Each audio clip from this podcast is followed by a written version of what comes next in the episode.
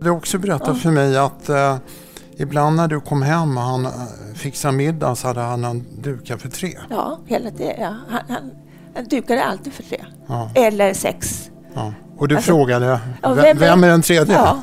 Och då hade, hade han en föreställning om att jag var två personer. Monica 1 och Monica 2.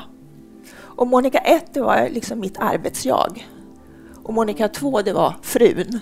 Liksom. Ja, men det, det stämmer ju också. Det är ju inte så konstigt. På ett sätt så stämmer ju det. Ja. Och han var rätt så arg på den där, mitt arbetsjag. Ja.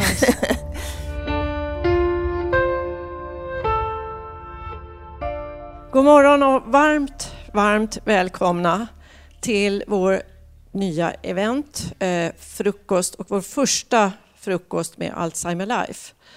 Jag heter Gunilla Steinvall och jag är ordförande i stiftelsen som jag och Henrik har grundat tillsammans. Och det här är eh, vår första frukost med Alzheimer Life. Det är en ny eventserie som, där vi på ett mer tematiskt och djupgående sätt ska gå in på Alzheimers sjukdom och andra kognitiva sjukdomar. Eh, och det här gör vi tillsammans med eh, Biokapitol i samarbete med dem och också med stöd av biofarmaföretaget eh, BioArctic. Och innan jag lämnar över ordet till Henrik så ska jag också berätta att det här samtalet kommer att spelas in och läggas ut som en podd. Så håll utkik via vårt nyhetsbrev. Är ni inte prenumeranter redan så gör, ta gärna och, och bli det. Eh, eller titta på vår hemsida så ser ni när, när det här samtalet kommer upp som podd. Och med det så tänkte jag lämna över ordet till Henrik som ska presentera dagens gäster. Tack Gunilla. Och eh, ja, som sagt, hej och varmt välkomna. Eh, jag heter Henrik Fränkel och eh, ja, jag misstänker att många följer nyhetsbrevet. Hur många gör det? Ah, jag misstänkte det. Eh, det är uroligt det här. Det känns lite spännande. Det är alltid spännande att göra något, eh, något helt nytt. Vi vet inte hur det ska gå, men vi är så otroligt glada över att det är fullt. Fint väder och eh, sen är vi väldigt glada över att vi har så fina gäster. Eh, vi tänker köra det här lite som eh, Skavlan. Det vill säga en gäst och så kommer nästa gäst och så kommer nästa gäst. Ja, ni kan konceptet. Eh, och eh, då kör vi igång. Mår ni bra förresten? Bra. Jag ska också säga det att Eh, vi kommer att hålla på ungefär en timme här uppe på scenen. Sen vill vi att eh, ni ställer frågor. Panelen finns här för, för frågor. Så passa på, det är en otroligt kunnig panel. Så att eh, har ni frågor så, så, så, ställ dem. Gunilla kommer gå runt i publiken med en mikrofon. När ni ställer en fråga säg ett, ert namn också. Så, då kör vi igång. Eh, temat för det här eh, samtalet idag det är i skuggan av Alzheimer och eh, med det vill vi säga att de här sjukdomarna drabbar ju både patienten och dess anhöriga. Och vi ska prata om den så kallade patientresan från första symptomen till omsorg. Vad är det som kan göras bättre? Men vi ska också titta lite på var befinner vi oss i forskningen? Det händer otroligt spännande saker just nu. Väldigt hoppingivande. Så det tänkte vi eh, plocka upp också lite mot slutet. Eh, ja, då kör vi då. Vår första gäst Pernilla Andersson är inte bara en av Sveriges mest populära artister och låtskrivare. Hon var också dotter till en demenssjuk pappa som vanvårdades på sitt äldreboende. Nu är det, tror jag, två år sedan pappa Kent dog. Pernilla kom i höstas ut med sitt nya album samma dag som Elvis där hon skriver ur sig sorgen efter sin pappa. Välkommen Pernilla Andersson. Kom jag med handväskan? Har, har du fått en... eh, Jag har en. Vad bra, ställ, ställ den här. Vad kul att du, att du kom hit tänkte jag säga Ja, eftersom du, Eftersom du jag var ju inte här. Du var på Bio Rio och hur snabbt eh, gick det att komma hit? Exakt sju minuter. Sju minuter. Det är och bra en tjuvparkering som var- jag kommer få en bot för tror jag. Jaha, okej. Ursäkta. Ja, den får vi ta i så fall. Och jag tänkte faktiskt i, eh, Ja, eh, i bilen hit att pappa hade skrattat ihjäl sig och sagt att det är så typiskt dig Pernilla. För att Ja. även om han var liksom virrig i slutet så Ja. han Så- kan så aldrig komma virrig? upp i mina... Liksom. ja. Nej, men jag har gjort det där också. Åkte fel Ah. Det var ställe. fint där också. Fin Ja, bio där med. ja. Väldigt mörkt var det bara. Men du måste säga att det här är inte mycket lika trevligt som här. Eh, Du har blivit Grammis-nominerad både som Årets kompositör och Årets artist. Mm. Och som sagt, du kom ut med din skiva samma dag som Elvis. Vad betyder titeln? Samma dag som Elvis, det är titeln på, det är när pappa gick bort. Den dagen han gick bort. Och, så, Och det var? det var samma dag som Elvis, den 16 augusti. Okej. Och det upplyste en väldigt eh, trevlig men lite besvärad bankman när jag skulle gå in och stänga ner hans konto på banken. Det är ju en väldigt svår sak när Ja. man liksom ska ta bort. Och då började jag gråta. Eh, och då blev han nervös för att jag så han Mm. började babbla om att det är ju samma dag som Elvis, har du tänkt på det? Och det fastnade så i mig. Jag tyckte det var ändå, han gjorde sitt yttersta liksom. Ja. Och sen fastnade den och så började låten samma dag som Elvis. Jag ville liksom beskriva slutet i en te- text och också premiera de eh, damer eh, som vårdade honom och som klarade sådana saker som inte jag klarade Mm. efter det var över så att säga. Vi ska komma in på det, Mm. men jag tycker vi ska lyssna på några takter från eh, samma dag som Elvis. Okej, då blir jag nöjd. Samma dag som Elvis Jag missar sista Fast du stängde dina ögon och svepte in och tvättade av dem. Jag stod med krossat glas i hjärtat. Såg det där vi aldrig ses Samma dag som Elvis var fönstret öppet och du fanns inte mer.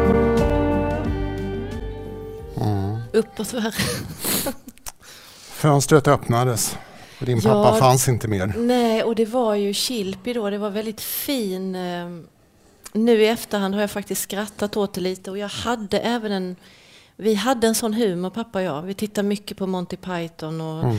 Pang i bygget och vi i slutet där när eh, när det var vi, det var bara jag och han och så var det hans vårdare och då var de av olika religiösa eh, ursprung. Så att den ena kvinnan, eh, Aster, hon var väldigt noga med vissa saker som att vi skulle be och hon ville be liksom. Jag sa du får göra precis. Och sen då Kilpi tyckte att vi skulle öppna fönstret så han kunde flyga ut för att själen skulle få frid och så fick hon öppna fönstret. Och, Vad fint, Ja, det var, fin de var scen. väldigt fina och sen sa hon, Kilpi sa, du ska inte vara ledsen nu, titta så jobbigt han har haft det, nu får han 72 oskulder i himlen. Och det hade din pappa gillat. Ja, det var precis vad jag tänkte, det hade ju varit toppen. Så, så, sen döpte vi det efter han hade gått bort till att himlen var liksom Acapulco runt 68. Så där, där föreställer jag mig att han hänger nu. Vem var din pappa? Han var ehm, en mycket komplex, rolig musiker och ehm, lärare var han också.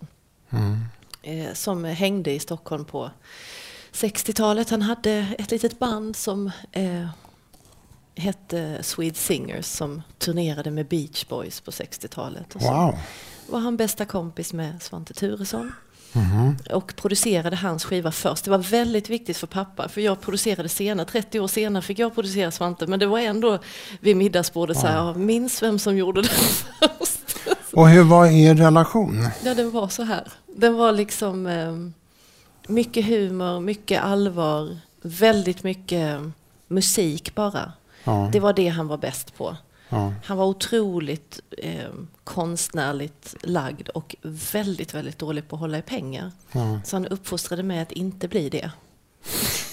Jag tror du har sagt eh, till mig att han var lite hippiepappa eller lite... Ja, det skulle han ju verkligen inte tycka själv att han var. Han tyckte Nej. hippies och, och prog, det var inte något som pappa gillade. Okej. Han tyckte om... Ja, men han var lite som du tänker dig, en blandning mellan hela Rat Pack och Vanheden samtidigt. Okej. Alltså på, på ett fint sätt. Han liksom hade så idéer som inte riktigt kanske, men han hade en stil och finess efter eh, sina idoler då, Frank Sinatra, Sammy Davis. Det skulle vara liksom finess. Ja. Men det var ändå så att han köpte en båt och så köpte han ett jättefint anker och så slängde han i det utan rep. Det är Vanheden-sidan Okej. av pappa. Och skrattade åt sig själv. Så det jag tror att jag har fått lära mig i mitt liv att kunna skratta åt mig själv. För han var väldigt bra på det. Skiv, om man lyssnar på den här skivan så känner man ju att det finns en enorm kärlek mellan er. Har det alltid varit så? Ja, jag kallades för pappas lilla eko när jag var liten. Men han, eh, jag tror också att det är mycket på grund av att jag tog upp musik så tidigt och det var ju hans ehm, grej. Så att eh, vi, vi band ju mycket emellan där och jag var med honom på turné. Och jag var ett sånt där barn som tyckte om att vara på turné. Min son gillar ju inte det till exempel. Så jag tänkte när han föddes att nu kommer det bli så här. Men han tycker att det är urlöjligt att hålla på och åka till olika städer varje dag. Vilket man kan förstå. Men det var, ja, vi var väldigt, så det var ju en hel, ett, en livstid av att man hängde ihop liksom. Och bråkade också såklart och hade diskussioner och så. Och så en dag så blev han sjuk. Ja, han eh, dolde det väldigt, väldigt länge. Och ehm, jag fick hintar, det tror jag alla känner igen efteråt när man väl har fått diagnosen. Och i min pappas fall så var det en grav Alzheimer då. Han hade liksom hållit det, ja men lite så här rat Och du hade inte märkt det? Ja, men jag tyckte att han var dryg så vi var lite osams några år för han ringde aldrig till mig och alltid när han ringde så la han över luren till sin nya tjej vilket Okej. jag blev oerhört provocerad av för just då var jag i livet att jag försökte skaffa barn med så här provrörsförsök och, Ja. och nu förstår jag att pappa var ju säkert så rädd för att han skulle ha glömt vad jag hade sagt förra gången Jaha. och så hade han en enorm, vi hade sån respekt för varandra så att han märker på min röst att jag är sur. Och för att han då nu förstår att han inte ska trampa i klaveret eller fråga något han redan har frågat. Han kanske till och med har glömt att jag fick missfall, antagligen. Så då lämnar han ju bara över luren och det tyckte jag var jätte... Jag tänkte hur kan han inte följa, jag mår så dåligt. Men jag förstår ju nu att jag var helt uppe i något. Så hur kom det fram då? Det kom fram eh, det kom fram när han skrev till mig, han skulle skicka kör till mig till en av mina plattor som han hade gjort. Och så ringde han en dag och sa, hur får jag ut sakerna ur datorn? Och då blev jag, han har lärt mig allt, mixerbord, datorer, det är inte en fråga som han ska ställa. Nej. Och då skämtade jag, men då blev det så här iskall och sa, men, men du bara bouncear filerna så skickar de, alltså sprändar de till mig på mail och du vet så här. Ja just det, så skojade han då. Men jag hörde att han skrev ner. Ehm, och, och sen så var det, han gick ut i skolan. Men vad tänkte du då? då? Eller, Ja, vad, eller vad hände? Som, ja, men det, det är något som är fel tänkte jag så att jag ringde vårdcentralen i Gnesta. Okej. och frågade om det inte fanns någonting man kunde göra någon slags test. Ja. Eh, Så då åkte distriktssköterskan, han bodde ute i skogen där liksom. Mm. Och så gjorde de de första testerna. Och de gick inte så bra. Men, och hon ringde till mig och sa att han var väldigt stressad. Och det är ganska typiskt för den nu när man vet om det här. Eh, Men sen eh, egentligen så var han så envis också så att jag tjatade på honom att han skulle åka till minnesenheten i Nyköping och dit körde han ju bil själv med grav Alzheimer. Han var jättebra på att köra bil jättelänge faktiskt. Ehm, Så att eh, jag vänder mig ganska mycket mot när man säger att de blir borta. För jag, pappa var liksom inte... Han var sjuk, han hade en kognitiv nedsättning men han var ju otroligt skarp ända fram till han gick bort. i vissa lägen. Mm. Och det tycker jag Var inte det lite otäckt också? Jätteotäckt och skitjobbigt för honom och den största mardrömmen som har fastnat i mig. Ja. Att han inte... Att det- han förstod? Ja, och det är lätt för oss och lite skönt kanske bara, nej men de förstår inte. Nej. Men han gjorde det. Inte alltid såklart Mm. och det var, det var mycket komiska saker som hände men, men till exempel så häromdagen, nu är det två och ett halvt år sedan pappa Mm. dog och så gick min vattenkokare sönder. Så jag skulle gå upp, jag skulle sätta mig och börja jobba på morgonen, sätta igång vattenkokare och det händer ingenting. Mm. Så jag byter ut och tar pappas gamla och så sätter jag på den och så funkar inte den riktigt heller. Mm. Och den funkar lite och så funkar den inte och så funkar den lite och så tänker jag så här, nu vet jag. Precis sista året pappa levde, sista halvåret, så kom jag till hans boende och han var så förbannad. Eh, och de sa att han har dåliga dagar nu. Och jag, försökte, jag tolkade ju honom väldigt bra, för vi kände varandra väldigt väl.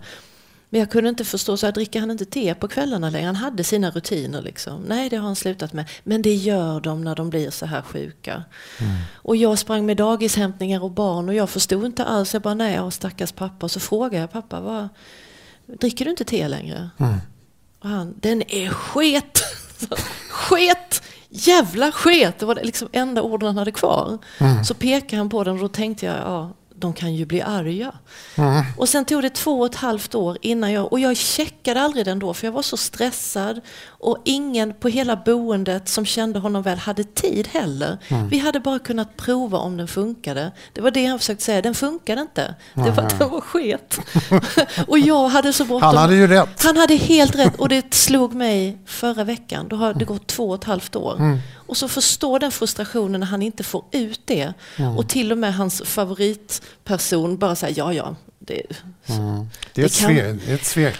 Jättejobbigt och samtidigt så går det ju inte och det kommer säkert alla här vara med om på något sätt för jag antar att någon har en koppling till sjukdomen här. Att, att hur mycket man än tolkar så kan du aldrig vinna. Det kommer vara frågor du inte Förstår. Ja, och man blir förkrossad två och ett halvt år efteråt. Jag bara, har den glappade? Varför kollade jag inte? Varför provade jag inte bara?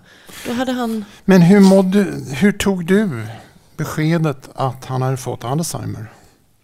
Ja, jag är, Det är ju nästan ett obegripligt besked. Ja, men jag, jag är en person som är väldigt eh, lösningsorienterad. Så att jag har egentligen sörjt mest alltså, efteråt. Jag förstod att han bodde ute i skogen. Jag förstod att han inte hade några pengar och att, han, att hans frihet skulle näpsas.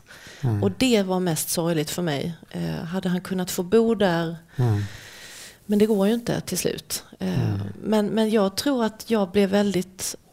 Nu ska jag lära mig allt om det här. Nu ska jag vara med honom. Min bror då som inte har vuxit upp med honom eh, hade en helt annan ingång. De hade en helt annan relation. Och han bor 70 mil ifrån. Så det är inget som är rätt eller fel. Jag tror det är olika. Chocken gör... Eh, jag är bra liksom när det händer och sen när det är över då brukar jag falla ihop i små trådar. Så. Och skriver en skiva istället. Ja, eller det. liksom, jag tycker att jag har så, jag, största sörjarbetet är nu. För nu är min son också tillräckligt stor för att vara lite självgående. Han föddes samtidigt som pappa fick diagnosen. Och jag skilde mig samtidigt då för att man märker också när sådana här enorma tragedier inträffar eh, och just den här kognitiva funktionsnedsättningen det blir ju en som att du får ett barn till. Liksom. Inte ett barn till, det låter ju som att man nedvärderar men det blir en Jag tror alla enorm- förstår. Ja, jag menar ju inte att det är ett barn till, utan det är en full, men, men de behöver lika mycket tillsyn Ja. som Alltså Sixten och pappa var ju lite i samma stadie Mm. och när jag gick med de två till parken ibland så kunde... Hur gammal var Sixten ja, då? han, var, han föddes ju när pappa fick diagnosen så han var tre när pappa började komma till ett boende. Mhm. Och när han fick diagnosen trodde de att han hade haft det lite hemligt sådär i tio år. Oj. Och när jag tittar tillbaka så förstår jag förstå. det var så. Och det var därför jag var sur på honom också för att han, Mm. han slöt sig liksom. Men de gick åt varsitt håll där i parken och jag fick göra sådana där som jag tänker att Navy Seals gör. Vem har störst chans att klara sig här? Ja, pappa han får gå, jag måste ta den lilla. Och sen ner med honom i vagnen och så bara, vilket håll gick han åt? Och så fick man så springa. Och så kom han, vad du stressar! Så bara, Alltid lika rolig. Då hade Men- han hittat en, en pub där han tog en liten, en liten höjdhoppare. Satt där i lugn och ro. Jag kan se bilden. Ja. Eh, han hamnade på omsorgen, Mm. vilket eh, i princip alla med den här sjukdomen gör Mm. eh, förr eller senare. Men det var inte så lyckligt. Det började bra. Det började man bra. Ja, det började bra för det var en diakonistiftelse som hade det och sen såldes det ut. Och då vill jag ändå vara väldigt noga och säga att det finns både bra och dåliga. Mm. Både låter kommunala och privata. Ja, men Ja. jag känner att jag vill säga det för att annars kommer jag få hundra mejl om att jag har hängt ut. Eh, Men, men just den här övergången till ett annat bolag Mm. blev inte bra. Nej. Eh, Och varför inte det? Därför att de har inte tid att tolka de gamla, kort sagt. Mhm. De har inte utbildning, de har inte tid. Och jag tror eh, att det även gäller liksom andra... Det, det är tiden man behöver. Mm. Det är liksom min fasta övertygelse. Du måste ha den personlighetstypen som är bra på att vårda, Mm. oavsett kön. Du måste ha någon som är utbildad, Mm. som kan förstå personerna och också ha tiden och så här, nu förstår inte jag varför du är så arg, men om jag sätter mig och tittar här inne Mm. en stund, det har de ju inte tid med. De ska ju tvätta 17 patienter innan. Mm. Det finns inte när om jag sätter mig fem minuter eller om jag kollar tekokaren. Även Mm. jag, min Brutus, har ju fallit på de grejerna. Liksom. Men du upptäckte då att det var en uppenbar vanvård också? Ja, de menade ju inte det. Men jag kan tycka att om, om, om han sitter från torsdag till lördag i samma nerbajsade byxor, då skulle jag kalla det för vanvård. Jag kom till pappa och han hade, han hade sovit och haft dem på sig från torsdagen. Jag kom upp på lördagen. Och då har vi ändå en överenskommelse. Om han konstrar så bor jag två kvarter ifrån. Mm. Så att är det något att, för jag vet att han, han i slutet så blev han väldigt rädd på nätterna för mörka män. Och det kan man ju tycka är rasistiskt om man är frisk, men om man är så sjuk som pappa var och inte har några ord, då kan man inte hjälpa det. Utan då vägrade då höll han sitt täcke och kastade sina morgontofflor och liksom betedde sig illa då. Mm. Ehm, och då frågade jag, va- varje gång det hände så kom vi fram till slut till varför det hände och då var det att det inte var en kvinna som kom in. Mm. Eh, av någon anledning så var det bara då mörka män som inte funkade, mörka kvinnor gick bra. Så Mm. sa, kan ni inte bara skicka in en tjej då? Kan han inte bara få, ja men vi hade inte det, vi hade bara det. Mm. Okej, ja, jag vet inte hur man ska, och han försökte säkert utifrån sitt bästa och han tog det jättepersonligt, den Mm. här vårdaren, att jag gör mitt bästa och ändå. Alltså det är så svåra frågor liksom, man vet inte hur man ska... Men, vi, Men du blev arg och gick Ja, jag ut i media? Ja, därför att de pratade bort det hela tiden. Och också att han låg utan täcke i två dagar. Det För vill de säga, det var ingen som ville lyssna på Nej, dig? de ville inte lyssna. Och de, han låg ju i byxorna och även hela täcket och sånt var fullt med bajs. Och det tog de och tvättade, men inte pappa. Och, då, fråga, och sen så hade han själv gått ut i vardagsrummet, för han var ganska så här Mm. inriktad på att lösa saker. Så han hade gått ut i vardagsrummet och tagit en jättesketen filt och dratt över sig så här. Och jag blev så... Alltså det är som att det skulle hända min son. Man blir vansinnig. Mm. Och jätte, man får också problem när man har fekal, man sitter i fekalier liksom. Det är ingen bra grej för någon. Eh, och de ville inte lyssna så då, då, då gjorde jag, jag gick inte till media utan jag postade ett inlägg på Instagram, jag har rätt mycket följare. Men det är och ju samma då, sak. Ja, det är samma sak. Och då blev det ordning och reda. Och Ja. jag tror han hade, om jag ska vara ärlig, den renaste enda lykten fram till han dog. Men det är ju inte bara honom. Nej. Utan när jag gick ut med det, då fick jag ju 800 mejl från hela Sverige. Mm.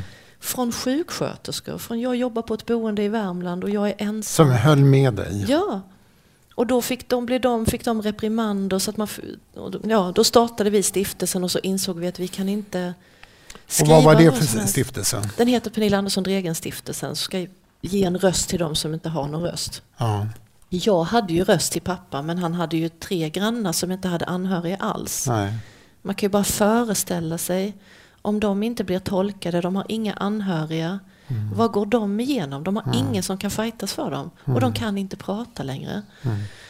Så det är ju, då kände jag att det fanns en plats att, att försöka bli en röst och ja, men just det här tolkandet och liksom att man blir en man försöker bilda opinion, lite som ni gör. Man Mm. bildar opinion så att man förstår de här frågorna. För jag insåg också när man satt på det här eh, med styrelse eller deras ledningsgrupp att de, de kan ingenting om det här. De leder ett vårdbolag och så har de så här eh, idéer om hur det ska gå bra och hur de ska finnas där. Men det här med att tolka till exempel, att man sätter sig ner och tittar, det, det kräver tid. Mm. Tid som de måste schemalägga in i sina arbetsdagar. Mm. För de har 13 stycken som de ska tolka. Mm. Och då måste man ha någon form av utbildning. Mm. Känner du att du kommer någon vart med stiftelsen? Ja, jag, jag tycker att vi har liksom kunnat gå in i enskilda fall ibland och, och framförallt så har vi ju premierat de som jobbar på boendena. Mm. Eh, vi hade en tjej nu som visselblåste, heter det väl, på Mm. Stine Kristoffersen. Hon fick ett stipendium av oss för att hon vågade. Mm. Och hon sa till mig, jag hade aldrig vågat om jag hade haft barn. Mm. Om jag inte bara hade haft mig själv att försörja så hade jag inte vågat för att de har hotat henne. Mm. Och, det, och samtidigt, det är ju the way of, eh, vad heter det, corporate business liksom. Mm. Du skriver på ett kontrakt, så är det ju. Jag vill ju inte att, Lojalitet. ja, jag vill ju Mm. inte att mina musiker liksom går ut på turné och säger jag har sett Pernilla när hon... eh, det, det finns ju två sidor. Baby steps, kan jag säga. Det går inte fort. Nej. Men någonting händer, vi är ju här idag. Ja. Jag hade aldrig varit på ett sånt här möte när Nej. pappa blev sjuk. Jag tror inte att det fanns sådana, så någonting gör vi ju, tänker jag. Absolut. Det händer mycket. Mm. Eh, om vi bara till sist backar tillbaka till dig personligen. Hur, Mm. hur mår du idag? Vad, vad, vad är din relation till din pappa idag? Ja, men den, alltså faktum är att nu när det har gått två och ett halvt år så ehm, jag ser alla sidor av honom nu. Mm. Även de som inte var jättebra. Mm. Men eh, jag är tacksam att jag fick ha en sån pappa, att jag fick vara nära. Eh, att jag fick så mycket av min pappa som, jag har, kunnat, som har gjort mig till en bra person. Mm. Eh, och att han var så noga med att jag kanske inte klarar av det här men du kan klara av det. Han var väldigt Mm. Fin med det. Och vad eh, tänker Sixten då om morfar? Finns han? Ja, han är ju med. Vi brukar ju gå till minneslunden då. Ja. Och eh, han är ju, har bra självkänsla nu, Sixten, för att han vet om att eh, det var bara han som fick morfar att dricka i slutet. Det brukar han berätta. Han, han är väldigt lik sin, sin morfar. Sixten Mm. har den här, du vet, han är en sån där typ av ett barn som kan skata fram, som kan, inte kan åka skridskor, men han åker, du vet, kommer nästan Mm. som en så här Ja, tjackpundare om man säger. Nästan kommer så här till äldre 13-åriga tjejer bara Tjena, ska jag lära er åka skridskor? och och det, det, då ser ju jag pappa i honom. Jag bara, och de, de tittar ju bara på honom och åker därifrån jättebra. Och han fortsätter, kommer till mig och säger fattar inte, de vill liksom då, då tänker jag att morfar är med. Att det finns en, en gå på-anda liksom. Och din pappa lever kvar i honom? I honom. Det är Mm. mycket saker som han, han har samma humor, eller vi, vi har fört vidare humorn och Mm. skrattet och att vi inte ger upp. Och, Mm. och sen lite det här att man slår sig själv. Han tycker liksom att det var ju jag som tog hand om morfar i slutet. Det var Mm. faktiskt jag. Mm. Och jag låter honom tro det, för att han är stolt över det. Tack Pernilla så länge. Om du står där. En applåd. Det är jättefint av er. Eh, Det är allvarliga ämnen men man måste få applådera också. Så att det är helt rätt. Nu ska vi se. Nästa gäst eh, är Monica Lindstedt, en av Sveriges mest framgångsrika entreprenörer. Hon är initiativtagare till hela RUT-reformen, grundare till hemstädföretaget Hemfrid. Men när hennes man Lennart insjuknade i den mer ovanliga Alzheimersjukdomen Lewy body, då blev Monica inte bara en företagsledare utan också en orolig och ledsen och medberoende maka. För vad säger man till sin man sedan 40 år tillbaka när han ser okända människor i träden och pratar med någon i rummet som inte finns och som har fruktansvärda mardrömmar? Välkommen Monica. En applåd. Du får st stå där. Tack. Hej, Hej. Det, eh, jag har ju gjort poddar med de här två brudarna. Eh, så att jag, jag kan dem. Du kan historien. Jag kan, jag kan hi historien. Men jag ska säga det också att vi känner varandra sedan många år tillbaka. Och jag fick ju höra talas om det här ganska tidigt. Men det tog många år innan du bestämde dig för att gå ut med det här. Varför det? Ja, alltså Lennart har ju va- varit en, en ganska eh, ska man säga, stor person i sig själv och haft sin egen karriär och har varit en ganska så omtyckt eh, och framgångsrik chef. Han var på kooperationen. Ja, KV. Mm. chef. Eh, så jag kände att jag ville inte branda honom Nej. faktiskt. Nej. Eh, Så därför så blir man en sån där som försöker förutse och täcker och utsätter inte honom för konstiga situationer eller nya människor eller, eller så, för Nej. att det kan hända vad som helst. Mm. Men sen till slut bestämde du för att ställa upp i min podd. Ja. Men då hade han ju flyttat hemifrån Ja, faktiskt. så det var, det var... Lennart, din man, fick för fyra år sedan diagnosen Lewy body och det är en mindre känd form av Alzheimer kan man säga. Så li- lite kort först, vad är det speciella med Lewy body? Ja, Det är ungefär det här som du eh, berättar om att eh, jag, jag, den enkla versionen när jag ska berätta för någon om vad det här Ja. är, så, så här, får man Alzheimer, då går man in i dimman och kommer troligtvis inte ut igen. Mm. Lever i body, då lever man i en parallell värld och man hoppar mellan att vara helt normal och leva i sin fantasivärld. Men de här stunderna där man är i den verkliga världen, Mm. de blir kortare och kortare. Så hur känns det att stå vid sidan om och, och liksom inte riktigt veta i vilken värld han befann sig? Ja, till slut så lär man sig ju Ja. i vilket tillstånd han befinner sig i. Mm. Men i början så tänker man att det här är, liksom, jag är med i en dålig film. Och, och eh, jag kan känna igen det du säger när man pratar med vården. Vi åkte akut till Sankt Göran en nyårsafton Mm. för att han var i en helt annan värld. Mm. Och så sitter man där i fyra timmar och får se det ena värre än det andra. Så tänker man så här, nej, vi har nog inga problem ändå. och så, så åker man tillbaks. Men den, den mm, läkaren som vi fick träffa då kunde ju absolut ingenting om Nej. demens. Absolut ingenting. Ja. Eh, hur märkte du först att det var något fel på Lennart? Jag trodde först att han hörde dåligt Mhm. Och, och försökte, försökte få honom att gå och kolla sin hörsel. Men han var ju väldigt stolt. Så, och det han tyckte var Men vad då hörde dåligt? Du sa saker och Ja. han Ja. reagerade inte på det? Nej, nej. Mm. Väldigt långa ledtider kan man säga. Ja. Och, och ehm, också eh, att han tappade orden. Han, kunde, han letade efter ett ord och så sa han något som kunde vara nästan rätt, men ändå inte. Och det känner jag igen. Och så blir det jättekonstigt. Ja. Alltså verkligt underligt samtal. Mm. Vi hade en sån där eh, helt eh, surrealistisk eh, eh, situation när de kommer från äldreomsorgen och ska göra ett, eh, ett platsbesök för att se hur dålig han är. Mm. Eller bra, eller vad man ska säga.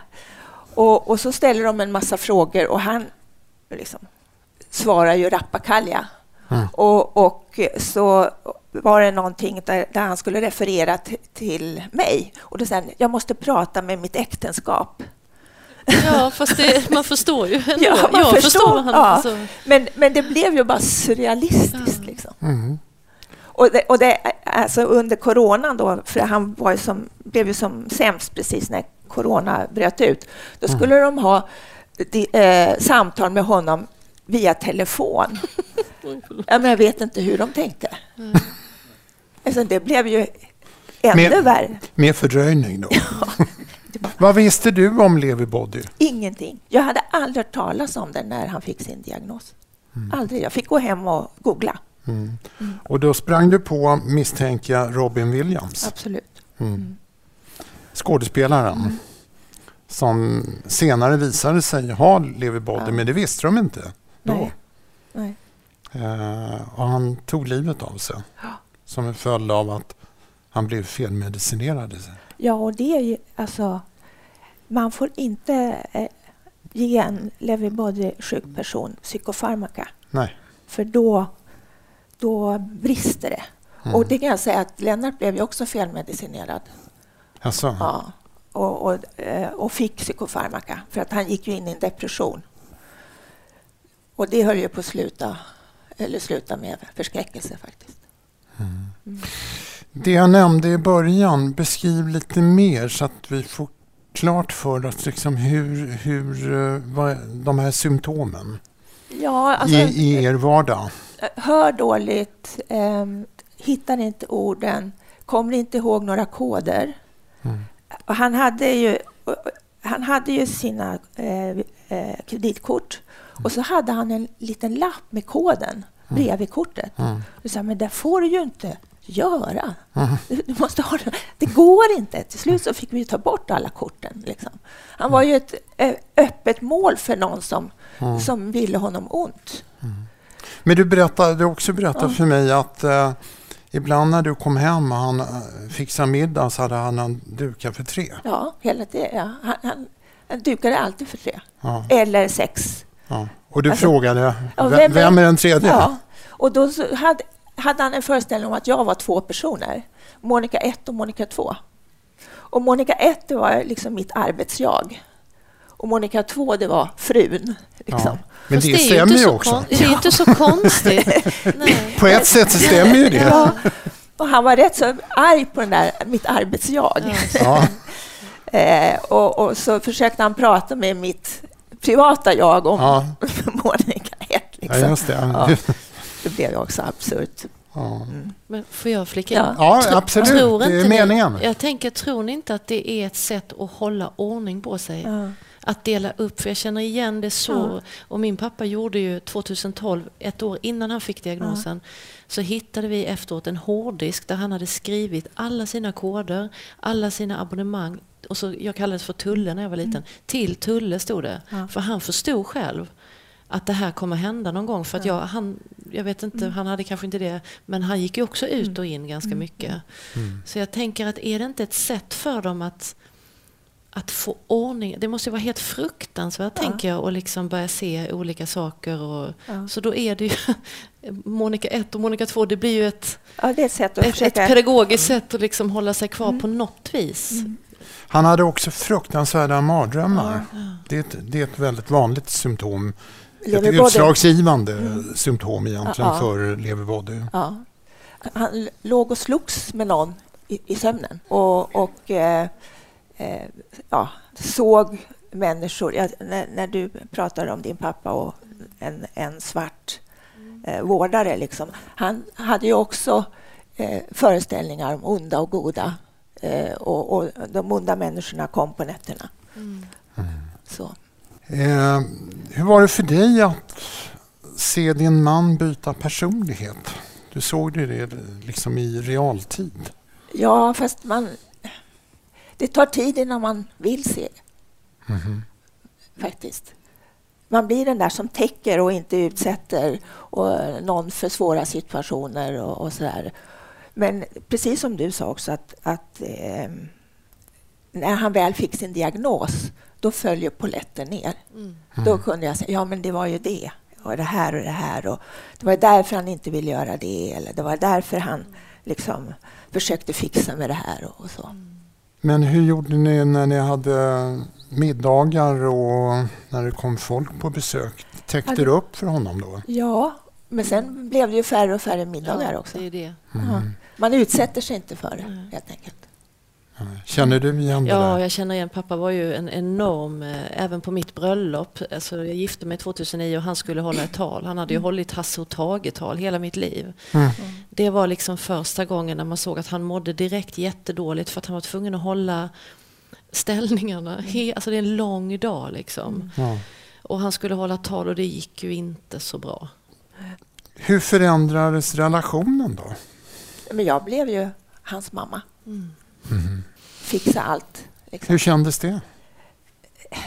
Därför du såg ju upp till honom. Ja, absolut. Men, och det men- var han som hade lyft dig. Ja, men man, eh, jag har haft någon föreställning om att, att jag vill ändå att folk ska, eller, och, och framförallt han, ska tycka att jag är kapabel. Mm. Ja. Ja. Och jag blev ju kapabel upp över öronen. Ja. Liksom. Ja. Så, här i efterhand kan man ju fundera på om det var klokt eller bra.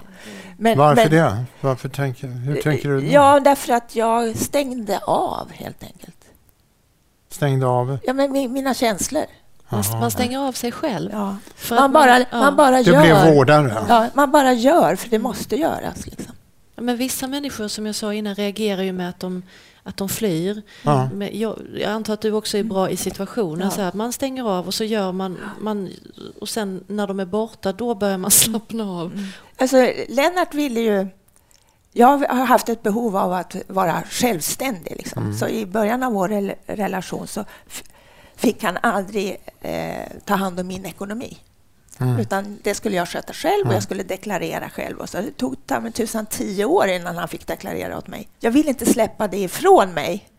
Eh, och, men samtidigt är, tycker jag det är jättetråkigt. Ja. att, eh, ja. Till slut blev det nästan en lättnad att han gjorde det. Men sen var jag tvungen att ta tillbaks det. Ja. Och, och, för det blev ju konstigt. Och jag var tvungen att deklarera åt honom också. Ja. Och, och det var ju liksom det ultimata eh, beviset på att nu var eh, styrkeförhållandena ändrade. Det är så spännande att höra dig därför att eh, vi känner ju varandra professionellt och jag känner ju dig- som en otroligt eh, kompetent och kapabel företagsledare och, och sådär. Och sen har du lämnat över din, dina deklarationer på din man. Ja, Han blev allt sjukare och till slut så kommer den dagen när han måste in på något Boende. slags hem. Mm. Hur var det? Ja, för det ja, många här tror jag känner igen sig i det och det brukar vara den svåraste dagen. ja, fast i vårt fall så var det faktiskt inte så svårt, eh, måste jag säga. Och det var till och med så att han själv kunde säga i klara stunder att jag kan inte leva så här. Eh, för han, Hemma? hemma. För han hade ju noll initiativförmåga. Mm. Utan det var ju, jag, jag fick ju styra och ställa med allt. Och Mm. var han ensam hemma så fick jag ställa upp maten så här för att han skulle... Ja. Han glömde bort att äta. Och, Mm. och eh, så slängde han porslin. Och, alltså, han gjorde massa konstiga saker. Och sen när han började leka med tändstickor så kände jag att nej, det här går ju inte. Oj. Ja. Men Jag säger leka med tändstickor, men ni förstår vad jag Mm, menar. Eh, Så. så då blev det akut och, och han kunde inte vara ensam mer än kanske en timme utan att det hände någonting. Och vi fick ju gå i skift då, jag och barnen, så att det var någon med honom i- princip hela tiden. Men så kan man ju inte heller ha det. Och när barnen eh, säger också mamma, vi måste göra någonting åt det här Mm. då, då eh, blev det så. Men det Hur- var ju också en kamp. Ja. Hur var det för dig Pernilla? Ja, men jag står och tänker på nu i efterhand att jag önskar att jag hade sagt till mig själv. Det finns så mycket skuld i det här. Det finns så mycket... Det var ju det värsta, det var pappas värsta dag när jag satte honom. Jag hade lovat honom att typ, han ville ju helst bli skjuten på stallbacken och inte satt på men det går ju inte. för- Men, men eh, han kom aldrig över att jag satte honom på hem. Aldrig någonsin. Och han, han sa, varför lämnar du mig här? Det finns inget som kan leva här och här kan man inte vara. Och han försökte rymma och hoppa ut genom fönster. Och ibland så skärmade han sig ut med vårdare och då hittade han hem till mig. Vilket är helt orimligt för han kunde liksom inte hitta gafflar och kniv. Alltså han, det var en så märklig sjukdom. Mm. Men jag tänker att man måste som anhörig, menar jag verkligen från mitt hjärta, vara rädda om er för man tar slut. Ja. Mm. Man går in i väggen, man stressar ihjäl sig och man mår... I, man ska man- dels sörja en person som egentligen försvinner lite i taget. Det finns ett jättefint danskt uttryck för det. att man... Vad, Väntesorg. Väntesorg. Alltså att man, man, man vet hur det ska sluta. Mm. Man vet inte riktigt hur, men man väntar. Man har den här sorgen. Mm. Man vet. Och den tar på en anhörig så mycket. För man Och vill- sorgen börjar långt innan. Ja, den börjar ju när det här börjar och, Ja. och särskilt när det blir... Visst, man kan skratta åt ja, men, saker, men egentligen är det också en väldigt, väldigt stor sorg. Jag önskar att någon hade sagt det lite mer till mig, att du kan, du måste släppa lite. Tänk på din son, tänk på... Men man, kan, man är så medberoende i det, som, det, det är nästan så att man inte kan släppa liksom. Nej. Nu bodde ju inte du ihop med din pappa, men jag menar, vi hade ju samma sovrum liksom. Ja. Och jag sov inte Nej, på flera år nej. faktiskt. Hur var processen att när han skulle Tas in in. på... Ja, men grejen var att eh, jag fick honom till slut att gå till vårdcentralen och göra ett sånt där minnestest. Ja. Eh, Första gången han gjorde det, man kan ha 30 poäng, då är man frisk. Mm. Eh, han hade 28. Då kommer han hem och är jättenöjd. Mm. För jag sa att Det var ju jättebra. det var ju jättebra, det var inget pr- fel. Sex månader senare, för vi kom ju in i vården då, eh, så fick han ett uppföljningsbesök hos, hos läkaren och då skårade han 16 av 30, bara sex månader senare. Och eh, när vi då i familjen kom underfund med att det här, vi kan inte ha det här längre så, så såg jag till att han fick göra ett tredje minnestest. Då skårade han 6 av 30. Och pappa hade fyra första gången. Ja. Fyra. Mm. Fatta hur länge Oj. han måste Ja. ha liksom... Men, men i alla fall så... ehm, eh, när, när jag hade det på papper, då pratade jag med äldreomsorgen. Mm. Och då... Alltså, det är ju olika i olika kommuner vad jag förstår, men Mm. jag fick ju kämpa.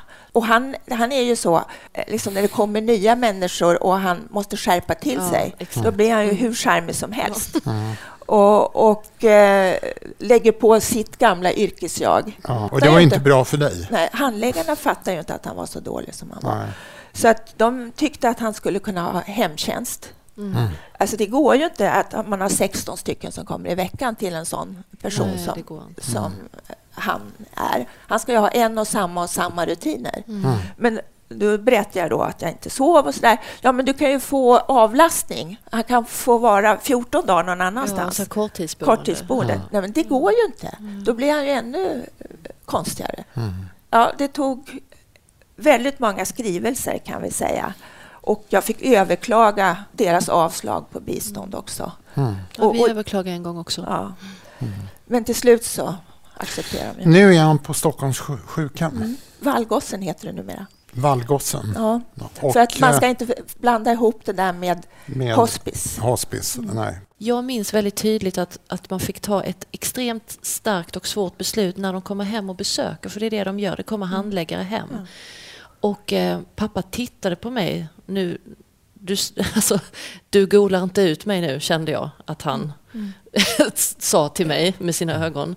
Och då får man ta ett aktivt beslut. Om man har bestämt sig för att nu går det inte längre, då måste man häng, alltså leave him high and dry. Då började de fråga och han blev exakt som du beskriver sitt. Ja, det förstår, prata jätte... De är experter på addi, alltså bara prata nästan rätt, men ändå inte. Och sen tittar han på mig. Och så tittar han på mig och till slut, jag var tyst hela det sista mötet och då stod det väldigt klart för dem. Och han var så arg på mig efteråt så att det var att jag hade liksom, då hade jag jag var Judas kan man säga. Och då förstod de att men hade jag hängt med honom även den sista gången då hade han inte blivit intagen. Utan då var det att nu, nu måste han Mm. i och med att han bodde hemma hos mig och min Ja. son var tre år liksom, och blev skiträdd när han gick upp på nätterna och höll låda. Liksom. Så att det Hur, är det. hur mår Lennart idag? Jag skulle väl säga att han mår ganska bra. Men hans värld har ju krympt. Ja. Och eh, när jag kommer och hälsar på så då orkar han dricka kaffe med mig en kvart. Sen vill han att du Sen ska vill, gå. sen- vill han att jag ska gå, för då ska han eh, umgås med sina kompisar eh, som han har här på boendet. Men vad fint. Ja. Hur känns det för dig då? Jag är ju glad att han kommer ihåg vad jag heter i alla fall. Ja, för det, Blir du sur över att du Nej, blev... nej, men jag känner precis som du eh, säger Pernilla, att man får inte skuldbelägga sig själv. Nej. Alltså, nu låter det hemskt när jag säger så här. Jag är änka fastän min man lever. Ja. Mm. Ja. Och det, och det, jag måste tänka så. Mm. För annars så eh, får man ju bara skuldkänslor. Till sist Monica, hur mår du? Jo, men jag håller på att orientera mig i, i eh, min, mitt nya liv, Mm. om jag säger så. Eh, men det har tagit ett tag. Och, och, eh, Men kan man vara änka och samtidigt ha en man på ett boende? Ja. Det går. Ja, Man kan stänga av. Man ja. kan stänga av. Nej, men alltså, den mannen som jag var gift med, han finns ju inte längre. Nej. Kan inte se lik Nej, alls. Och du nej. kan förlika dig med det också? Nej, alltså, han har ju varit en ganska kraftfull, dominant och Mm, jätteutåtriktad person. Mm. Och idag är han en liten ängslig eh, Ja. person eh, som är rädd för det mesta. Så hela hans Ja, personlighet är har helt. För det, det måste ju vara hemskt, tänker jag. Ja.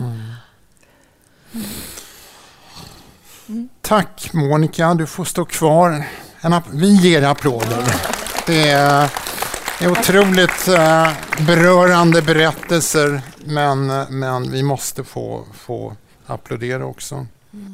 Eh, jag tänkte hälsa Lars-Olof Wahlund eh, välkommen. Han är överläkare vid geriatriska kliniken på Karolinska Universitetssjukhuset i Huddinge och professor i geriatrik.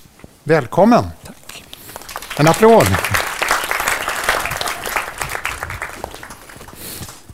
Tack så mycket. Så, varsågod här. Tack. Hej, hej. Först, Lars-Olof, Ja, vad tänker du när du hör det här? ja det är, jag känner så väldigt väl igen de här berättelserna. Du gör det? Ja. Bå- Både från mitt eh, arbete och även privat känner jag det. Hur då? Ja, min mamma gick bort i, i en Alzheimers sjukdom för några år sedan. Och sen har jag en svärmor som är sjuk också, som är på ett boende. Så att det är både från mitt arbete med demenssjuka i många år och eh, ifrån eh, ja, min egen familj så att säga. Vad är det du fångar upp i de här berättelserna? Ja, det är väldigt mycket av det ni berättar. Det, det, det är det här med eh, eh flytta från sitt hem till, den, till boendet, den processen. Jag kommer ihåg min mamma, hon bodde nere i Skåne utanför Skillinge och eh, bodde på en gård där. Ensam länge, klarade sig förvånansvärt bra länge med hemtjänst. Hon var väldigt dålig, sjuk i sin Alzheimer. Hon var väldigt gammal också. Hon dog när hon var 96 år. Men eh, vi, hon kom till boendet och det var väldigt traumatiskt för henne. Hon trivdes inte alls och ville absolut inte det. Min syster bodde där nere och tog hand om henne väldigt mycket. Jag bodde ju i Stockholm. Men vi tog med henne ifrån boendet och åkte ut på utflykter. Och en gång åkte vi hem till där hon hade bott. Vi tänkte att det skulle Och det bra. vara bra. Men Mm. Det, hon, hon ville absolut inte åka därifrån, för det var ju där hon bodde. Och den här, det som väcker alltså den här å- ångesten man får för att man har ställt till det, va, och hur man ska hantera och förstå hur illa hon mådde. Sen glömmer, glömmer hon ju, va, så att när hon kom till boendet så tog ju de hand om henne på ett väldigt bra sätt. Hon hade väldigt bra omhändertagande. jag har inte vågat ta hem Lennart sedan han nej. Jag kan förstå Alltså, det. Ja. Alltså jag tror att det kommer att Nej, det ska du nog inte göra. Jag tror inte att det är bra. det, det, det var en grej som jag slog mig när ni berättade det här. Eh, det här är två, två eh, berättelser om två helt olika sjukdomar. Det är Mm. Alzheimer och det är Lewy body. Mm. Eh, men det finns fler sj- eh, Ja. kognitiva sjukdomar. Ja, om vi tar gruppen demenssjukdomar så är det ju eh, flera stycken som du säger. Den Ja. allra vanligaste är ju den, är den vi kallar Alzheimers sjukdom. Den Mm. dominerar ju 60, 60, 60, 70 procent av alla som har en demenssjukdom lider av den. Mm. Sen har man den som orsakas av kärlförändringar i hjärnan, vaskulära demens Mm. eller blodkärlsrelaterad demens, som är den näst största delen. Sen har man en rad andra sådana här neurodegenerativa sjukdomar där body är en, pannlobsdemens, frontallobs är en. Mm. Huntingtons sjukdom är en ovanlig. Och pannlobsdemens, berätta lite om den. Ja, den är ju en sjukdom som drabbar hjärnans främre delar. Mm. pannloberna och främre tinningsloberna och påverkar i första hand och under lång tid personligheten kan man säga. Mm. Ens personlighet och också sånt som att man har svårt med och, och de här, den här personlighetsförändringen kan ju vara väldigt dramatisk och ställa till väldigt mycket. Man tappar mm. Förmågan att umgås så att säga, socialt och man mm. beter sig konstigt och mm. gör felaktiga, konstiga beslut som ställer till det. Mm. Och den, kan, den är oerhört eh, plågsam och besvärlig för anhöriga. Medan den sjuke inte är fullt riktigt lika besvärad av det. Man, mm. man saknar ju sjukdomsinsikt i den här sjukdomen. Mm. Förstår inte riktigt vad det är som händer och kan inte förstå effekten av sina handlingar. Mm. När du hör de här berättelserna så finns det ju en kritik också. Tycker du att sjukvården liksom fungerar när det gäller kognitiva sjukdomar? Ja.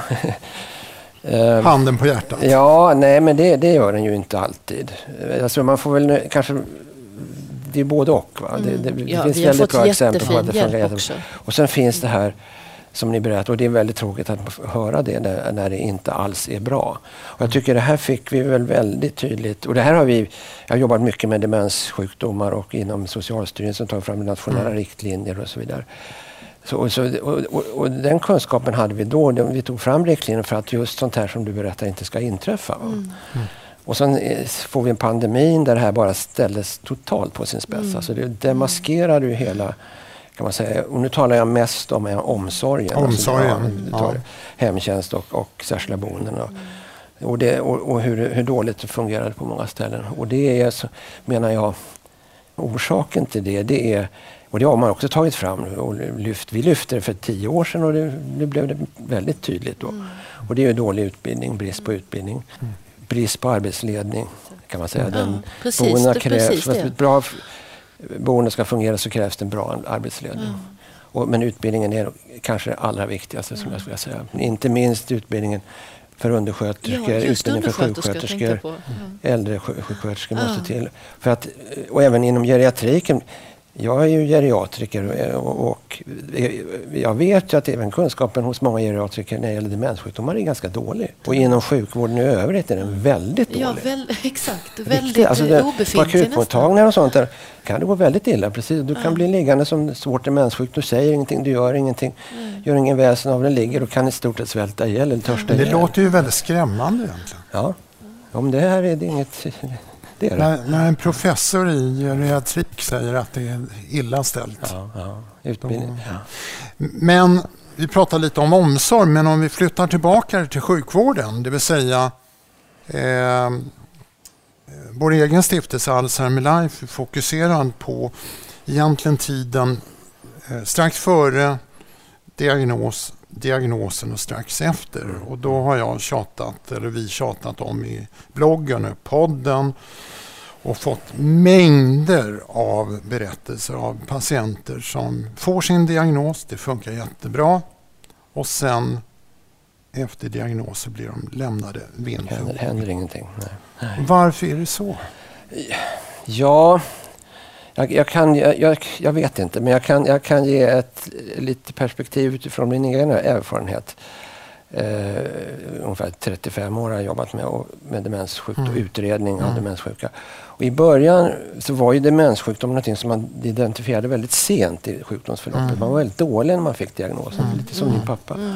Och då var det omsorgen Ja, och då var det direkt omsorg. Så att ja. säga. Och då var saker och ting klart. Man fick, mm. Då var det ett då var, det ett, då var beskedet att men gud, nu vet vi äntligen vad det är. Vad bra, nu blir saker och ting ordning och reda. Mm. Lite så var det. Ja, men sen söker man ju tidigare och tidigare med tiden. Och, med, med, med upp, man och bättre och bättre metoder också. Ja, precis. Metoderna bättre, man blir medvetenheten ökar, man kommer tidigare. Och då börjar vi identifiera de här tillstånden, begynnande tillstånd väldigt mycket tidigare.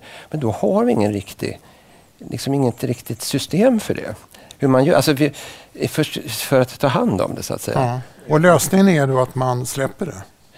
Ja, eller säger kom tillbaka om ett halvår. Och, men, och det, men har, du kommit, har du kommit in på ett boende så får du ingen uppföljning heller. Nej, Utan ett, för I mitt fall så, så Lennart blev kallad var sjätte månad så länge han bodde hemma. Mm. Och då gjorde de ju men- minnestest och, och kollade all, allting. Men sen han kom in på boende så har inte jag... Jag måste kräva att få höra hur det går eller vad han får för medicinering. Jag har ingenting att klaga på i övrigt, men, men, men jag skulle gärna vilja ha typ eh, kvartssamtal. Exakt. Det, och jag, men, jag, men, jag, men, det det ska vara så. I de nationella riktlinjerna som Socialstyrelsen har som, som ska implementeras i regioner och inom kommuner så står att det ska vara så. Ja, men det, det jag... du får ta fram det och säga till dem. De gör fel alltså. Jo, men grejen är ju att regionerna är ju självbestämmande. Ja. Så de Det blir behöver som ju inte små följa på- Nej, det behöver de inte. Socialstyrelsen. göra. Utan finns, alla... det finns ingen lagstiftning utan det här är rekommendationer. Nej, Ja. Du precis. kan strunta i det du att, eh, men om vi går tillbaka till det Jo, här eh, med, med eh, direkt efter diagnos. ja. Och, och då, då, då antyder du, eller sä- säger du att eh, ja, men det, det har kommit nya metoder. Och idag så vet vi att många som får sin diagnos kan leva relativt friska i fem, sju, tio år. Ja, ja. Och ingen hjälp. Ja, det viktiga är väl i början att man får, att man får någon slags vägledning och i den mån man behöver eh, eh, så att säga, psykologiskt stöd eller hjälp så ska man ju få det. Ja, det är samma sak där med riktigt. Att det, är, när jag tittar igenom riktlinjerna precis idag eller igår. Men det funkar ju inte. Nej, Nej. nej, det finns liksom ingen... ingen eh, det finns... Och det tror jag beror delvis på att vi har ju, som jag sa, en väldigt dålig kunskap i hur vi skulle göra det här. Hur, ska, hur vi ska ta hand Men om det. till och med på minnesmottagningarna man ju väldigt dåliga Fast på det, det ja, fast det, jag är inte riktigt överens där. Jag tror inte det är så överallt. Jag, jag, det, men visst, det förekommer. Jag det, vet. Ja, och det, det, det jo, men, det, men eh, vad man, vad, vad, vad, som du säger, vad det brister är ju att man inte riktigt fångar upp det man så att säga ställer till med. Alltså, finns, alltså man meddelar en diagnos som Ja. är som en dödsdom. Det är en dödsdom. Och, och det, må, det måste man ha förståelse för att man måste ta hand om. Ja. Och det är den, det, där brister det ibland, och kanske ofta, men inte alltid. skulle jag säga. Får jag inflika? Tror Ja, inte att det handlar, handlar inte det väldigt mycket om att det fortfarande finns ett enormt stigma runt den här sjukdomen? Eh, Men Pernilla, ska stigmat egentligen gälla läkarna? Nej, men jag, läkarna jag ska tror väl, att... om det är några som Absolut. inte ska vara drabbade av ett stigma så är Fast det väl jag läkarna. tror att, att ett stigma betyder att alla är drabbade av det. Alltså, om man är cancerläkare, Mm. då har man ett helt batteri av åtgärder. Mm. Och det måste ju vara väldigt skönt. Men eh, eh, är man läkare på en minnesmottagning så kan man egentligen inte göra så mycket. man Nej, kan ge nej, man lite kan inte- man doping, inte göra- dopingpiller.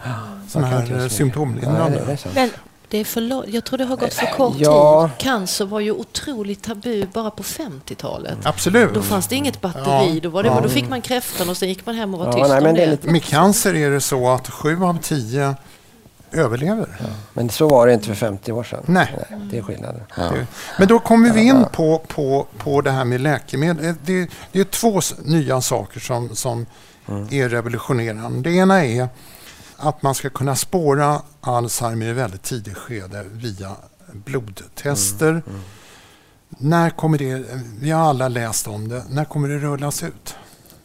Jag kan inte svara på det, men, Men ungefär. inom några år. Inom ett Men- ja. Men då tycker jag, alltså, för jag har ju brottats med den där frågan, skulle Ja. jag vilja ta ett sånt Ja, där vad test? med Nej, till? Vad Vad- vad gör det du med kunskapen ja? Ja. och- Vad gör du med den kunskapen Ja, att du vet att du är sjuk? Ja. Och, och, men när man väl har fått sin diagnos, då skulle man ju vilja ha en liten bok. Mm. Eh, och gör så här, om, för man får ju en dödsdom Mm. faktiskt. Ja. Men du kan ju ändå eh, fördröja förloppet eller se till att åren blir så bra som Exakt, det går. exakt. Men att, att en liten handbok när man får diagnosen. Det är det du efterlyser Ja. lite. alltså. Men är du, är du, är du Ja, anar jag att du är tveksam till det här med att rulla ut eh, blod, eh, blodprov? Nej, nej det, det kommer. Men däremot så ska det Ja, det måste ju validera. Det ska komma ju till validera. Det ska ju, ja, det måste ju validera. Det måste vara säkert att det stämmer, så att säga. Därför det, Ja. det kommer ju innebära att allt yngre människor kommer Ja, få. troligen. Eftersom Alzheimer utvecklas kanske 20 år innan du märker symptomen. Oh, ja. Ja, Men och- jag, jag, och- och jag, vem vill leva den vad, vad, vad ska man, man måste Ja. på något sätt ta hand om det. Ja, och hur Du, gör man det då? Ja, det bra fråga. Ja, jag ställer frågan till dig. Ja, jag kan inte svara på det. Jag, jag, man får, måste fundera mycket på det, hur man ska lösa det. Jag vet inte. Ja. Det är ju också ekonomi alltså så vissa regioner kommer att säga nej för att det är för dyrt. Alltså, Nej, inte, blod, Inte inte, blodproverna blodtesterna. Det är nästa steg och det är, var bra att du tog upp det därför att det är då läkemedlen. Det är ett antal läkemedel på gång. Ett blev godkänt i USA. Ni har, ni har antagligen läst att jag har skrivit om det. Det blev inte godkänt i Europa. Eh, Men det, det är en hel radda av bromsmediciner på gång. Vad tänker du om dem? Mm. Riktiga bromsmediciner. Ja, man säger sjukdomsmodifierande, det vill säga de Ja. påverkar sjukdomsförloppet. Det är ju det som man vill ha. Ja. De här vi har nu som finns i marknaden, de påverkar symptomen, de lindrar symptomen Mm. i bästa fall. Nej men det är ju fantastiskt att vi har kommit så långt. Det har tagit ungefär 30 år från det att man började förstå vad Alzheimers sjukdom talar vi nu om. Ja. Ja. Eh, bakgrunden till den. Och, eh, sen har det nu kommit några läkemedel som, men också väldigt många som inte har lyckats. Så nu har vi några som har börjat närma sig någon slags, Ja. att det fungerar. Och Det är fas 3-studier. Ja, och den som du sa, den är ju den som är aktuell då. Aduhelm heter läkemedlet. Att den finns tillgänglig i USA men inte i Europa. Mm. Europa sa nej på grund av, menar de, utebliven effekt. De trodde inte riktigt på effekten av det.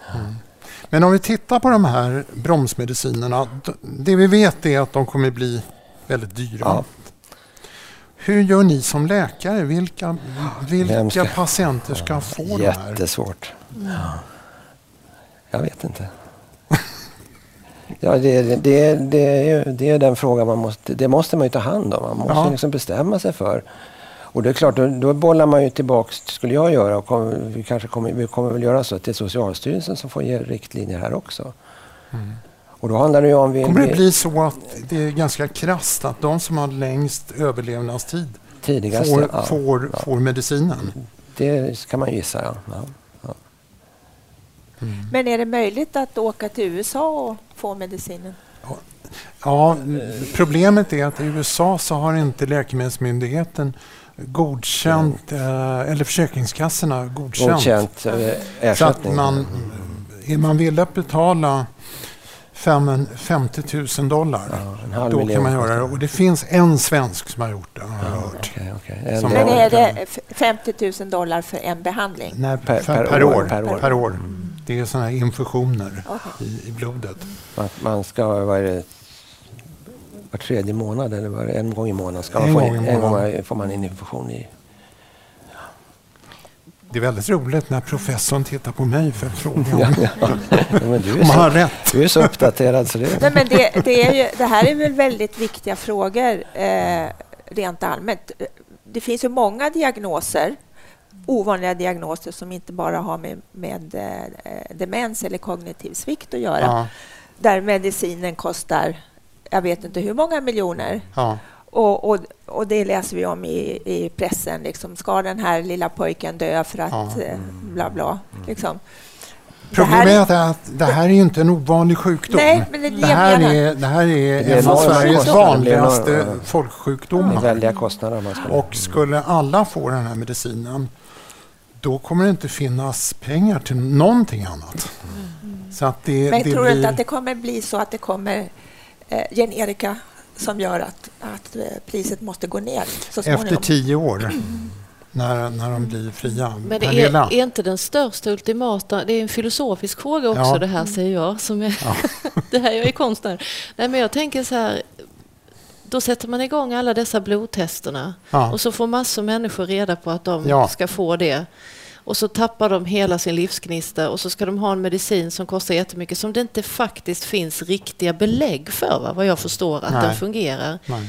Det är en karamell att suga på vad vi får för typ av människor av det. Mm. Ska man fortsätta leva? Ska man ha medicinen? Ska man hoppas att den blir bra? Funkar den på vissa, inte på andra? Och den medicinen bromsar ju relativt marginellt vad man vet. Ja, fast själva idén, bakomliggande idén. Och det, och jag skulle säga så här, det här är ett första steg på en utveckling som vi har sett början på. Och förhoppning, förhoppningen är ju att det ska gå, Ja. bli både bättre och effektivare Såklart, ja. Mm. och billigare förstås. Det är så med alla mediciner i början. De var extremt dyra och, och inte särskilt effektiva. Men om man kommit in på rätt spår, vilket vi hoppas att vi har gjort, då, då kommer det i framtiden att inte bli jättedyrt. Och, Vet och vi de- att vi är på rätt spår då? Ni ställer svåra frågor. Ja, Det blev en Eh, filosofisk den, här medicinen, eh, alla de här medicinerna, läkemedlen, de satsar ju på en och samma häst. Ja, nej, det, det, det, Och är det ett är av spåren. det beror säga. på- Ett av spåren. Det finns flera spår. Ja, och så. Hörrni, eh, eh, vi ska ta Spännande. lite frågor, men jag tycker vi ger Lars-Olof en applåd också. Eh, jag märker att jag håller inte schemat ett, eh, ett dugg. Eh, frågor nu. Passa på och ställ frågor. Ja, Det handlar ju om eh, proteiner i hjärnan. Jag, min fru har Lewy-body och jag, jag förstår att de där ligger i vägen på något sätt. De där placket från eh, utnyttjade proteiner och de ska bort, är det inte så? Det är en tanke man har. Ja. Men hur mycket, hur mycket forskning pågår egentligen? Om man jämför med till exempel cancerforskning och annan eh, sån här statusforskning. Där finns det ju enorma mängder. Ja, nej, det, det, Ja. det är inte alls så mycket som när det gäller hjärt-kärlsjukdom och cancerforskning. Det är mycket, betydligt mindre totala mängden pengar, det kan man säga. status i den här forskningen. Eh, Det börjar, ja det vill jag nog påstå att. Jag håller ju på med det. Men, nej, men det, det, det, det, är- det är status. Eh, Men det har, vi har, den statusen har fått starta på en väldigt, väldigt låg nivå. Och säga. kommit väldigt sent. Kommit väldigt sent, ja. Jag kan ju komplettera. Eh, cancer får tio gånger mer resurser för forskning än kognitiva sjukdomar. Trots att kognitiva sjukdomar kostar samhället mer än cancer, hjärt-kärl och stroke ihop. Så att det, det är ju liksom en, en, eh, en ekvation som inte går ihop. Nästa fråga. Eh, Jens Berggren heter jag, är psykolog på Mindmore. Och jag tänkte bara kort inspel kring det här med att varför ska man upptäcka det tidigt? Jag, tack så mycket för era fina berättelser, eh, vill jag bara säga. Eh, jättefint. Och jag tycker, för vi försöker jobba mycket med tidig upptäckt av de här sjukdomarna. Och en stor anledning skulle ju vara just att sätta in stöd ännu tidigare. Alltså vad hade ni velat ha? Ni säger också både att ni har upptäckt det, eh, Pernilla och Monica, att ni upptäckte det tidigt också, att man kände det på sig, att det var någonting som var fel. Diagnosen hade nog inte kommit som en chock då, men då hade man kunnat sätta in ännu mer stöd. Vad- Att ni, det här kan ni förvänta er, så här kan ni göra, det här är de eh, utbildningsinsatser vi kan ge er. Eh, Menar du anhöriga nu? för anhöriga men Ja. också för den som drabbas. Eh, att prata om det. Eh, jag har varit chef på tre minnesmottagningar i den här regionen och då jobbade vi mycket med utbildning. Mm. Det fanns ingen tablett vi kunde ge, men vi kunde Nej. ge information. Det är nog väldigt viktigt tror jag att det finns, som, som, som, som du säger, att när man får det här så måste det finnas En liten handbok. Eh, Ja, en liten handbok eller en väg ut. Eller till och med har vi pratat om instruktionsfilm. Nu har det här hänt. Hur ska du gå vidare? Eh, och sen ska man komma ihåg att min pappa till exempel, eh, om han hade fått diagnosen tidigt så hade han sagt dra åt helvete, jag vill vara i fred, hade han sagt. Och så hade jag fått tjata på honom. För jag känner, alltså, man, alla reagerar ju olika. Det är större Eh, antagligen för min del hade det varit större chans att jag hade gått i terapi och försökt hitta på. Pappa hade Ja. inte gjort det. Jag tror, Men man, jag man- tror också ja. att det är en generationsfråga. Ja, väldigt mycket. Och Mm. det här som vi pratar om, Mm. att det har funnits en, en skam och en, en, en, ett stigma kring det. Mm. Lennart förnekade ju in i det längsta. Mm. Eh, jag tror han sagt en gång att han, jag är sjuk. Mm. En gång. Och det här är väldigt vanligt Ja. med förnekelse. Ja. Att, eh, Så, så det, det är ju lika mycket, för att svara på din fråga, lika mycket för de anhöriga som Mm. för den drabbade. För jag tror man måste vara klar över att det kommer fortsätta vara människor som förnekar Mm. in i Ja, det ja, längsta absolut. eh, att de har några problem. mm. Eh, Ja. Hej. Pernilla heter jag. Hej, Eh, Pernilla. Fint namn. eh, jo, vi pratar läkemedel nu. Jag är lite intresserad. Finns det någon forskning kring annan typ av förebyggande, till exempel kost eller minnesövningar eller Mm. någonting annat? Lars-Olof. Mm. Jo, men det, är- det är ju så att eftersom det har tagit tid med att ta fram läkemedel så har man ju samtidigt velat hitta andra metoder. En sån väg att gå är ju förebyggande, alltså pre- preventiv, preventiva åtgärder. Och där finns det ganska mycket bra forskning som visar att eh, vissa åtgärder, till exempel minnesträning eller kognitiv träning, fysisk aktivitet i olika former, eh, viss mån kost och så, men framförallt skulle jag vilja säga eh, den här kognitiva träningen som man har gjort men också den här fysiska aktiviteten, de är väl det som man har mest evidens för fungerar på ett förebyggande sätt. Det är svårt att säga exakta siffror men det finns många studier som visar på klart positiva effekter. Där man kan, om man sätter in det tidigt att man får en, en, en minskad försämring, man får en Mm. förbättring till och med i vissa områden. Men man kommer ihåg en annan sak och det är att fysisk aktivitet i sena skeden, när man är väldigt mycket mer sjuk, har en oerhört Ja, mycket bättre väldigt- effekt. mm, Ja. mm, där, har, där kan man se riktigt bra effekter om man går till de särskilda boendena. Om man gör enkla åtgärder som får de sjuka eller de boende där mycket, mycket piggare och rörligare och mår bättre också. Får dansa lite. Ja, till exempel. Ja, Ja. Det tycker de om. Så att det, det, men, men generellt, för, om man talar om förebyggande, så finns det ganska mycket evidens för att det är just de här fysisk aktivitet, träning, eh, kognitiv Pappa stimulans. gick väldigt mycket, fast han var väldigt sjuk. Så brukar han säga nu ska jag gå ifrån demonerna och så traskar han iväg jättefort, alltså väldigt sent. Så att jag tror att det är någonting att få igång blodcirkulationen. Att det är väldigt eh, Absolut. Jag ska passa på att säga det också apropå din fråga att vår nästa frukost den 23 maj kommer handla just om det här. Och eh, en av våra gäster är en person som nu eh, åker runt i världen och pratar om det. Och det är Mia Kivipelto på Karolinska institutet. Hon har precis kommit ut med en bok som heter Hjärnhälsa på dina fem fingrar. Fingermetoden. Hon, hon, är, hon är en av eh, våra gäster då och vi ska prata just om förebyggande, vad kan man göra när det nu inte finns läkemedel. Så att 23 maj, håll, håll koll på det. Vi kommer gå ut med programmet eh, inom kort. Spännande. eh, vi hade kunnat hålla på i flera timmar till. Eh, jag tyckte det här var så himla intressant eh, och eh, jag skulle vilja tacka er med en liten present. Och det är en bok En som heter...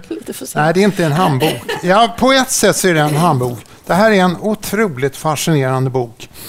Den heter Hon minns inte. Eh, jag ska försöka få hit författaren vid någon av våra frukostar.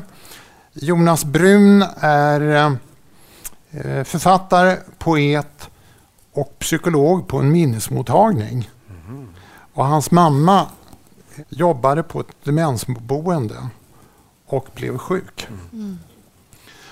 Och eh, dessutom, förutom att han är poet, så översatte han Louise Glick, eh, Nobelpristagaren. Men han har skrivit en fantastisk bok där han börjar bakifrån. Han börjar med när hon dör Mm. och sen så berättar han historien bakåt. Mm. Så otroligt fascinerande. Mm. Eh, den kan jag rekommendera. Och eh, nu ska vi se, här har vi Pernilla. Tack så En mycket. stor applåd för dig. Monica. Och till Lars-Olof också. Tack för att ni ville komma. Bloggen och podcasten Alzheimer Life har också en insamling till förmån för forskning om kognitiva sjukdomar. Ni kan hitta den på vår hemsida alzheimerlife.se och den görs i samarbete med Alzheimerfonden. Denna specialpodd produceras av stiftelsen Alzheimer Life med finansiellt stöd av biofarmabolaget BioArctic och den görs på Beppo. Beppo.